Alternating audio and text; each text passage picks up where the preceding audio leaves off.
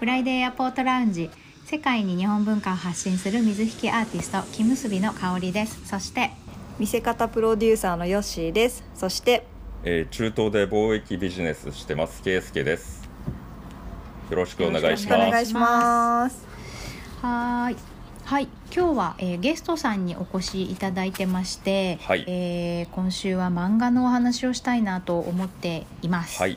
はいはい、えでえっ、と圭介さんからじゃあはいご紹介お願いします。あはいよろしくお願いします。あ僕がよろしくお願いしますはおかしいですね いやあのえっ、と早速はい紹介していきます。あの漫画家でい。らっしゃる小泉清美さんという方で実は私も最ごく最近知り合った方なんであのプロフィールはですね、あの大体後でお話ししていただこうと思うんですけど簡単なプロフィールを言うと2013年2018年にインドで漫画「えーバガバッド・クリース」をリリースされた漫画家さんであるということです。えー非常に本当うん。にこの一文だけなんですけれども、えー残りはあのー十分インパクトがすごい。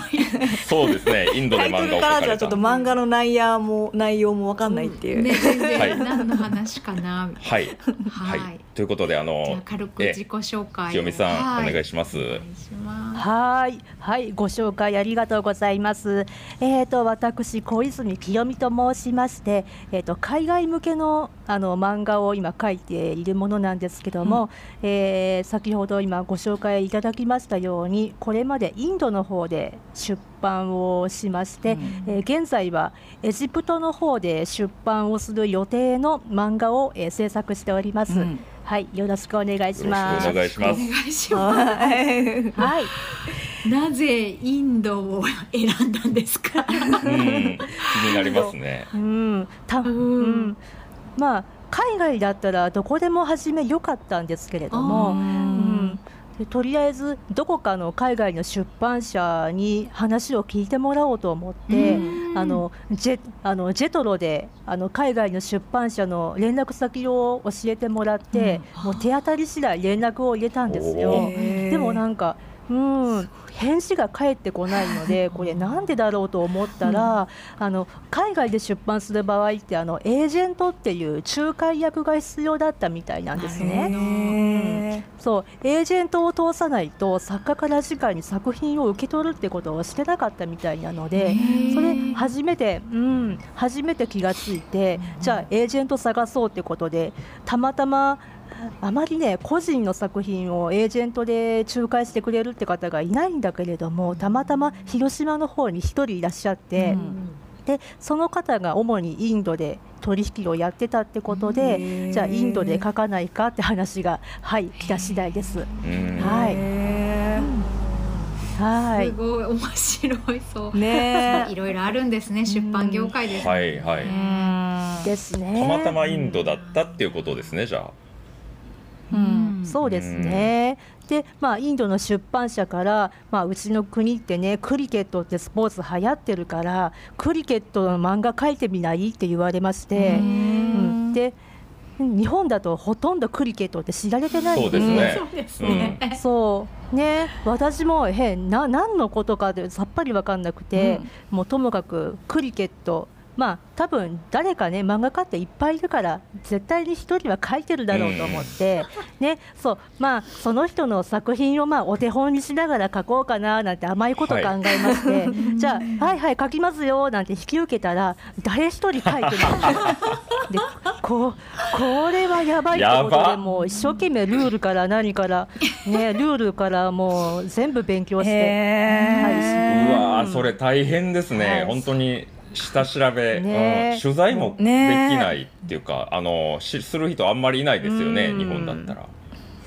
ああのね日本にね日本クリケット協会ってところが一応あるんですよ。えはい、でそこにまあとりあえず連絡入れて教えてくれということで、うん。でまあ、そこがまあ結構日本にインドの方とかパキスタンの方とかね、クリケット盛んな国の方がいっぱい来てて、まあ、結構交流試合とかやってるから、じゃあ見においでよってことでお誘いいただいて、でまあ、うん、ちょこちょこ練習試合に顔を出しながらルールを覚えて、へそうか。はい。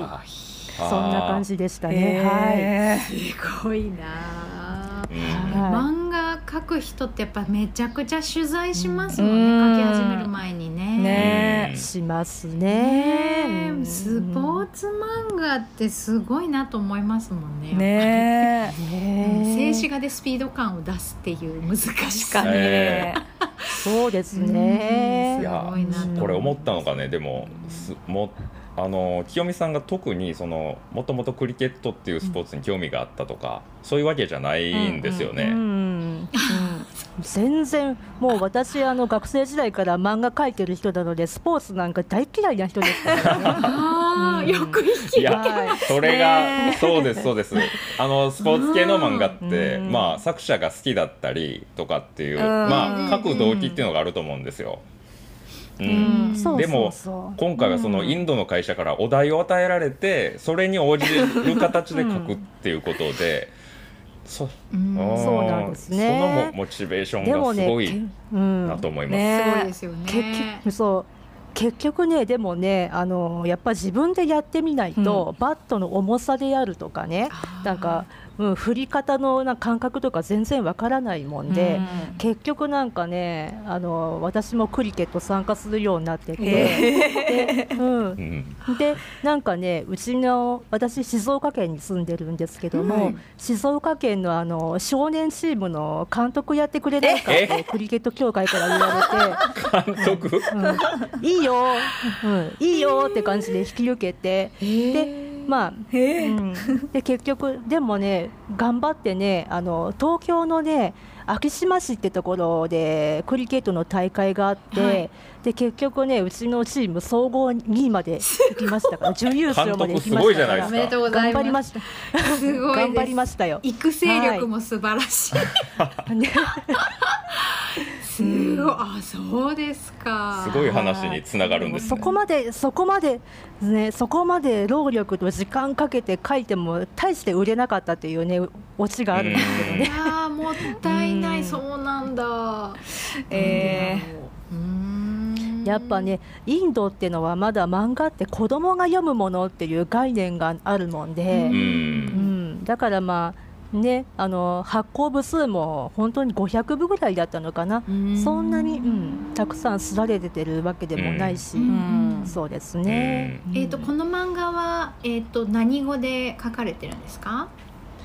これは私が一旦日本語で書いてから、はい。でエージェ、うん、広島のエージェントの人が英語に翻訳をしてくれて、であの英,、うん、英語で出しましたけども、うん。はい。うんで今ねあの、うん。朝うん、朝もあのねアマゾンで本売ってるんだけども、はい。ちょっとねあの出版社の方となんかね連絡が取れなくなっちゃって、まあまあ海外の企業あるあるですけど、急に連絡が取れなくなるってはいい。う。ははい。い、うん。あですのでなんかね、うん。あのでももしかしたらあれですねコロナの影響でね、出版社自体の運営があんまり、ね、良くなってなかった時期があったとかねいろいろあるかもしれないですね。あるかも。ね。でうん。ね、でね香織さんだったらもしかしたらご存知かもしれないんですけども、はい、インドであの日本人向けの無料のなんか情報誌で「月刊チャロー」っていう小さい、うん、冊子が出てるんですよ。へー。すいません今ね。うんうんううん。ん、そこで今とりあえず漫画を連載を、おうん、続けて、うん、させていただいてる感じで、はい、ともかくインドも連載する雑誌とかがないので、うん。ねうんそういうところでちょっと、うん、ページをいただいてうん載せていただいてる感じで、その、はい。そ、こで連載されてる漫画はどういう内容なんですか？これもね結局そのバガバットクリースの続きですね。うん。じゃあクリケット。っと、うん、クリケットの書かせてもらってる感じで。そうへーなんだすごい。はい。えこのバガバットクリースはいの意味はどういう意味なんですか、まああのバガバットギータとかそういうインドの聖典があるんですけどもね、うんバガバットってまあ要は神様って意味なんですけども、うん。で神様のでクリースっていうのがこのクリケットのあのなんだろうなこう、うんとね、グラウンドに引いてあるこうラインみたいなうん。線があって、はい。そこの、うんまあ、境界線みたいな意味を持つので、うんまあ、神様のそういう境界線みたいなそういう意味を持ってますけどね。うん。はい。じゃああちらの人がタイトルを見たらあこれクリケットの漫画だなってわかるわけですね大体。まあなんとなくわかると思います。ははい。い、うん。はい、すごいその2巻出して今はウェブで連載してるっていうことだから、まあ、読んだ人見たらこれ作者の人だいぶクリケット好きなんだろうなって思いますけどね。思う思うでしょうね。ね。でも実は全くそういうつもりがなかったというのが面白いところで本当に。そうですね、うん。でもまあこれまであの日本の漫画家さんでも例えばあのガラスの仮面をね、うん。描いた先生も、連載始まった時は全く演劇のノウハウ何も知らなかったっていうことでうん。書きながら覚えたとかねそういう先生多いので、はい。そうなんだ。あそうなんだ。まあめず、ううん。んなんかやっぱり珍しいことでもない、うん。あれですよねこう影響を受けたからこれをもっと知ってほしいとか物語にしたいと思って書き始めたけど深すぎて取材が大変みたいなことですよね、きっとね。うん。おそらくそうでしょうね。感じですよね。うん。はい。そうなんだ。結構その、はい。日本と海外ってその出版事情というか、漫画はいとかってやっぱ全然違うんですかね？そうですね。やっぱり好まれる物語のパターンっていうものがやっぱり漫画とか違うんですよね。国によってそう。う、ん。ね、うん、だから本当にパターンとして例えを挙げてみますと例えばあの昔話なんかよく分かりやすいんだけれども、うん。あのすうん。あのね、西洋と昔話グリム童話とかイソップ童話とかあの辺なんかだと例えばヘンゼルとグレーテルは、まあ、親に捨てられるところから始まりますよね。うんで,、うん、で白雪姫も、まあ、ママ母に城から追い出されてしまうと。うんでシンデレラも、まあ、ママ母にいじめられて、まあ、働けと言われると。あ大体はい。西洋の物語って、うん、親に捨てられるとか、うん。まあ、ひどい目に遭うってパターンが多い中、うん。まあ、日本の昔話だと桃太郎とか、まあ、川でおばあさんに拾われるとかね。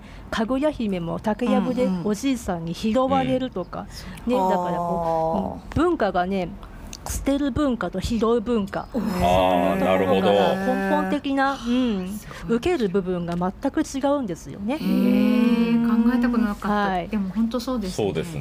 ね。ね。うん。そういう母系があるんですねじゃあ物語の。ありますね。うん、うん。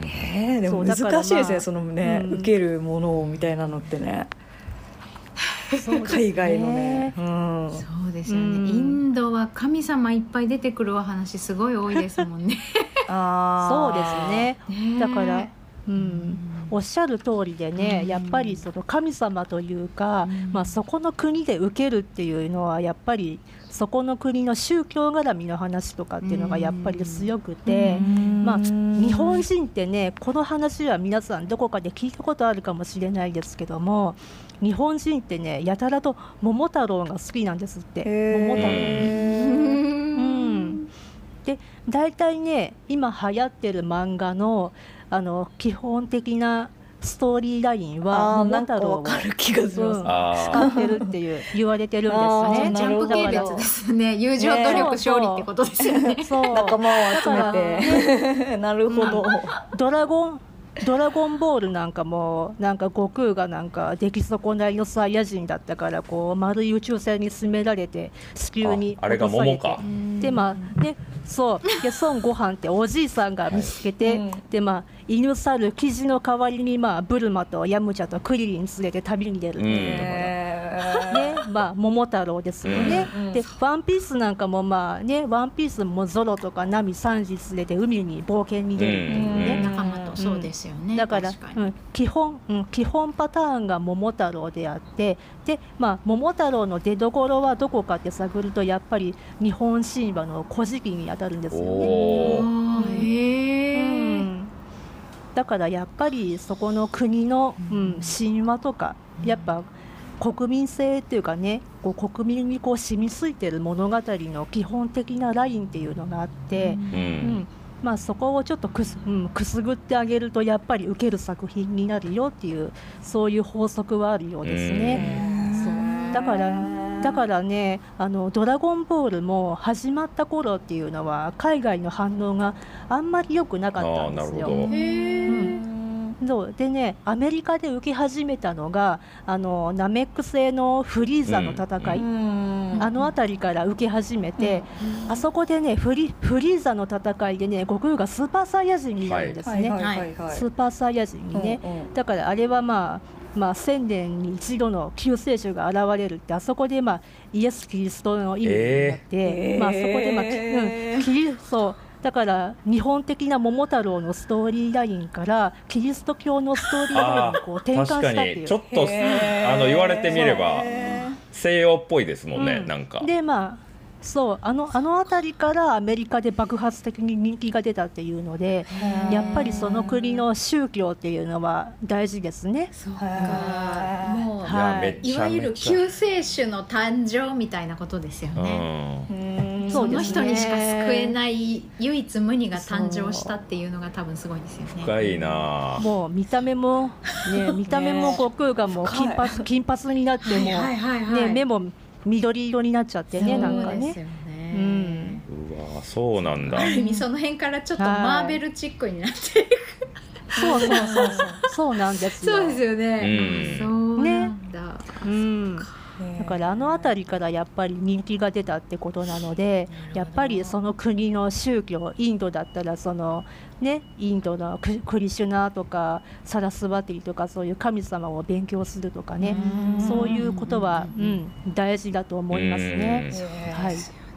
うん、でもあれですねこうむやみやたらとその宗教ではない人がその宗教のあのを元にした漫画を描くっていうのはやっぱり難しいですよねきっとね。うん、そうですね。結構でもね漫画描いてる人間ってね、うん、宗教結構あの興味がある人が多いので結構ね元から調べてたりするのでそこはね、うん、うん、大して難しくはなかったですよね。現地の人には受け入れられるものですかね。全くその信仰心がない人が書いた自分たちの宗教の物語、うん、もしくはそこを切り抜いてるものっていうものは、うん。かいえーと、その例えばヒンドゥー教の神様が登場する漫画が、うん、漫画の中に出てくるとしてそのストーリーっていうのはヒンドゥー教徒の人たちって受け入れられるんですかね、えーとね、だからクリケットの漫画を依頼されて、はい、で初めその、まあ、広島のエージェントこれは日本人ですけども、うんうん、その方と二人三脚でどんな話にしようかって、まあ、会議になって、まあ、広島のエージェントはまあ普通のクリケットのスポーツ漫画描いたらって言ったんだけども、うん、ただねクリケットの漫画描いたところでインドでは受けないよって私は思ったので、うん、よしじゃあ神様も入れようって話になったんですね、うん、神様もどんどん入れていこう、ね、ただすごくね広島のエージェントがちょっとうんえー、どうなんだろうってやっぱ同じことをおっしゃったんですよね、宗教的、うん、宗教的なことを入れて向こうの反応はどうだろうかってちょっと心配されたんですけども。いやそこはちょっと危険を冒して入れてみましょうってことで入れてみたんですね。でいざ出版したらなんかねインドのウェブのニュースサイトであのちょっと取り上げてもらったんですけども、はい、クリケットのことはねほとんど触れないで、うん、日本人がインドのあの宗教的な漫画を描いててそこだけ絶賛されてクリケットのことはほとんどなんか触れられなかったっていうことで。うんだから、うん、向こうの方はそこの神様を書いてくれたっていうのはちょっと喜んでいただけたみたいですね。ああそうなんだ。はい。うん、そうか、そう寄り添ってくれてる気持ちが嬉しいってことですよね、きっとね。ですね。ね、で結構ねインドの神様って日本と共通してる神様多くてあのねインドのサラスワティなんか日本だと弁財天になったりね、うん、そういうふうにまあねあとあのガネーシャみたいな象の神様も仏教にいらっしゃったりするので、うん、まあ、そういう共通点のところからインドの方って日本に興味を持ってくれるって方もいるようなので。うんやっぱね、うん、神様を描いてくれたっていうのはすごくやっぱり向こうの漫画ファンの方も喜んでくれたようですね。興味をやっぱ持ってくれるっていうのがすごく嬉しいんじゃないでしょうかね。あーうんそうですようんね。ね、うん、そんな感覚でした。はいへえ面白い。あのビビりすぎずにやっていくっていうそのだからチャレンうジん。が良かったんだなって今聞いてて思って、なかなかねやっぱ宗教は触れづらい部分ですもんね。そうですね。だからにまあね日本の出版社だったら100%書かせてはくれますよね。危ない。そうですね言われて。うんうんわかる。いい人と組みましたね。ね そうですねね、うんチャレンジさせてくれたのはねありがたいですよね。そうですねありがたかったそれは個人だからこそでもできることですもんね。うんうんまさに。うん、うん。そうなんですよ、うん、もうなんか失敗したら全部責任を負うからって感じでね、うん。やらせてもらったので、うん。そうだわ。ん。すごい覚悟。うん。うん。うんえじゃあ今書いてらっしゃるエジプト向けの漫画もやっぱりそういううん。向こうの神話みたいなのを取り入れられてそうるんでか？ですすね、うん。もう、うん、もうねバガバットクリース書いてから10年以上やっぱ経ってるんだけれどもその間にやっぱりそういう、うん、民族的な好みというか、うん。そういうものもだんだんだんだん薄らいてきてるように思うんですよね。やっぱり、うん、若いアニメファンの方なんかはもう、インターネットを介してどんどん日本の新作を見てらっしゃるし、なんかね、うん、日本独特の例えば「鬼滅の刃」なんかもね結構中東の方見てくれてる方とかいるので、もうだんだんそういうねなんか民族的な宗教的な好みとかそういううん。ものもなくなってきてるような感覚を受けるので。へーまあ、そこまで、まあうん、そこまで、まあうまあ、なんだろうな宗教的な内容にしようとは思ってないんですけどもね、うん。まあ、イスラムイスラム教の国なのでね、うやっぱり変えちゃいけないこととかうん。ありますからね、うん。うん。そこはまあ十分に気をつけながら。そうですね。うん、過去あのそううん。最近のあの今うん。清美さんおっしゃったみたいに、まああの日本のアニメもタイムラグなく見られてるじゃないですか。で、うん。その「鬼滅」もそうだし「あの進撃の巨人」とか、うん。えー今「呪術廻戦」とかも呪、術廻うん、戦、人気あるけどあの辺りって、うん。その物語の、ね、形としてはその桃太郎っぽいのかどうかわかんないけど「進撃の巨人」とかも完璧ですよね。なんかあのプロットとかストーリーの構成とかもう映画と比べても全くその引きを取らないしそれこそ世界のなんか文学と比べても遜色のない出来のように僕は思うんですよね。取り扱ってるテーマもねものすごいその深い部分もあるし、深い、ううんん、なんかもう火の打ちどころがないっていうか物語として。はい。そうですね。だからああいうのはまあ、えー、とそのさっき言ってた拾う物語とか捨てる物語とかっていううん、ところを超えたところに行ってるのかなと思ったんですよ。そうそう。うんうんうんもうねこの10年10年ちょっとでねそういう垣根がね取れたと思いますね。うんやっぱね 10, 10年前10 20年前はまだまだちょっとそこがねこだわりがあったように思いますけどもね、うん今はかなりフラット化してるようなね、うん感じですね。そうですねフラット化してますよね。うんそれは逆に書きやすいんですか？書きづらいんですか？どっちなんでしょう？です。うんだからこれからまあ本当世界の漫画がフラット化していくにあたって、うん。これからの課題っていうのは日本の漫画のこの独自性をどうやって保っていくかだと思うんですよね。うんうん、今でもねやっぱりフェイスブックの友達のお付き合いがあるエジプト人の漫画家さんとかも結構いるんですけどもね、うん。本当にね絵が上手になってきてらっしゃってうん。物語も面白い物語書くようになってらっしゃるので、うん。だんだんやっぱり、うん日本の漫画のブランドとしてねこれからどうやっていこうか、うん。ですよね。そうですね、あのアニメなんかも結構海外の制作増えてきてますよねですよね。あのサウジアラビアでもなんかね、じゃああのジャジャーニーだったっけ、うん。なんかね日本日本のアニメ会社が入って ねすごく絵が綺麗なアニメーションが作られて、うん。そうですね。ですね。ううん。んまだでもまああの漫画を描くっていうことにおいてはまだまあ僕の目から見ると、まあ、そこまであのうん。素人の目ですけどで日本が、まあ、圧倒的にでも世界の先を行ってるように感じるんですよねまだ。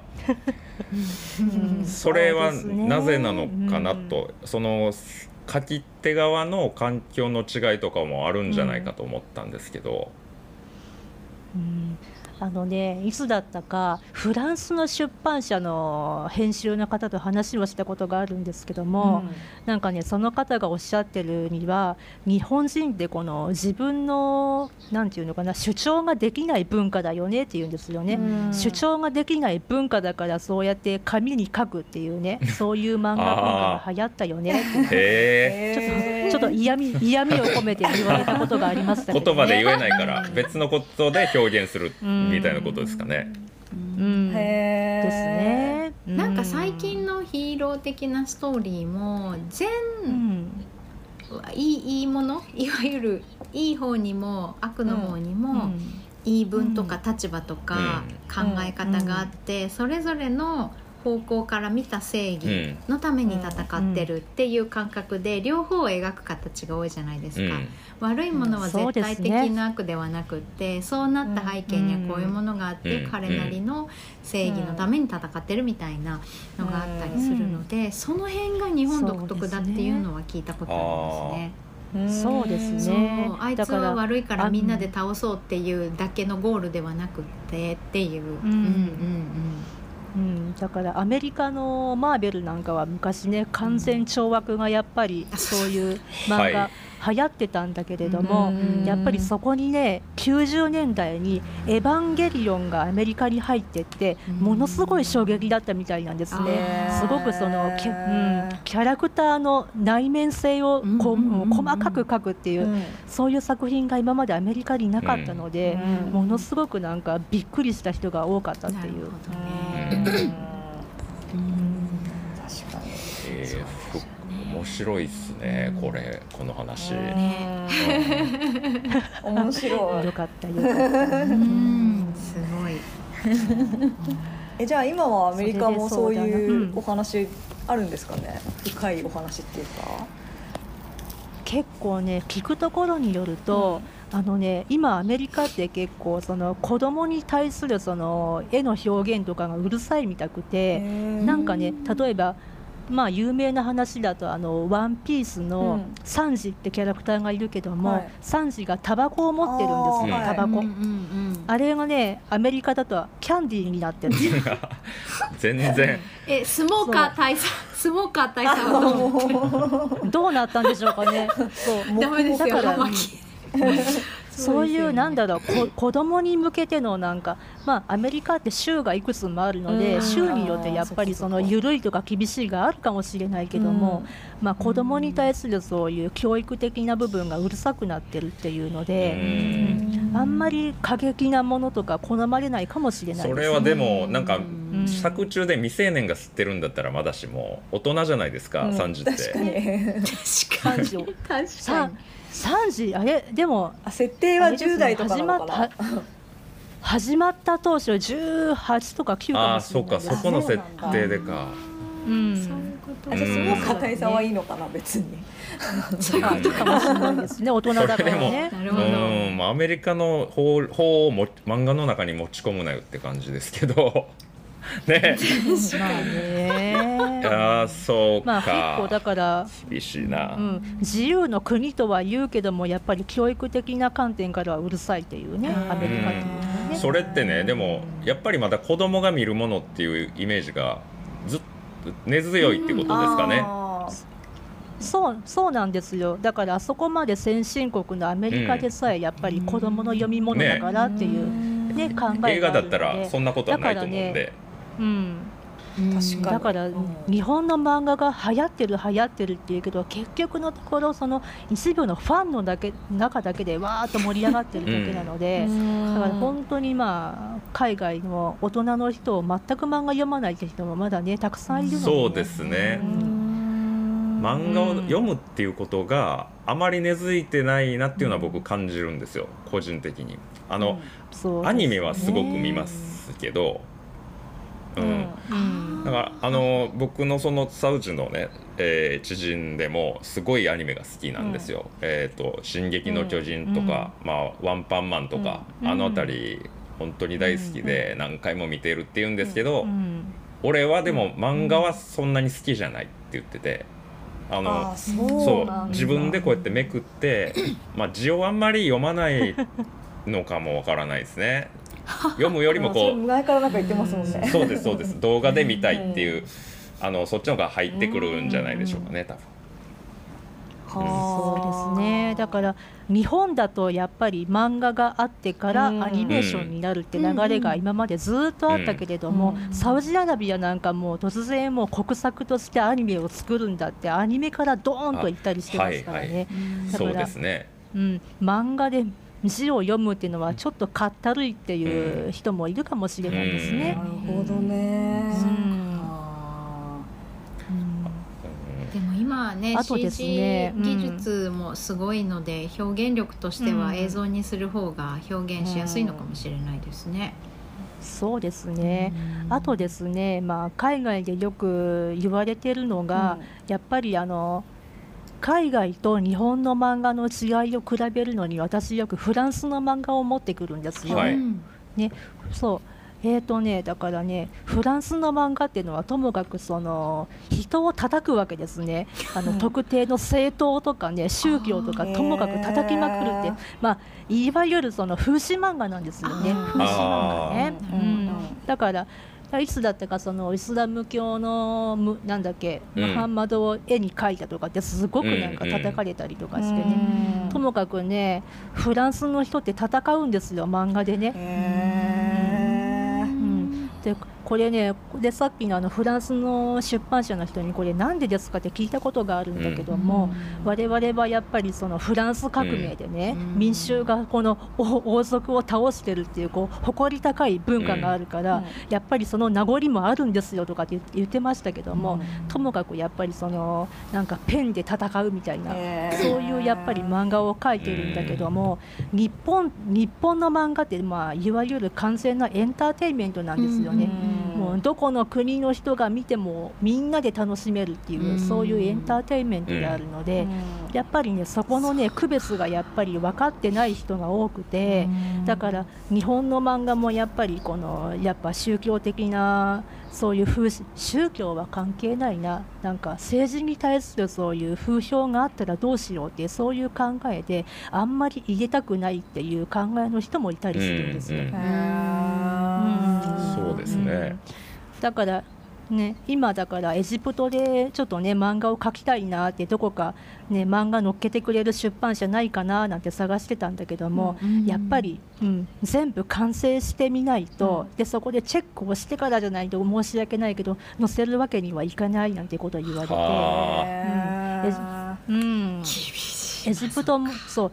エジプトもねやっぱりそのなんだっけかアラブの春かアラブの春で結構なんかその、うん。政治的なことがあってからね、うん。やっぱりそういう漫画の表現とかはやっぱりかなり規制が入るようになったらしくて。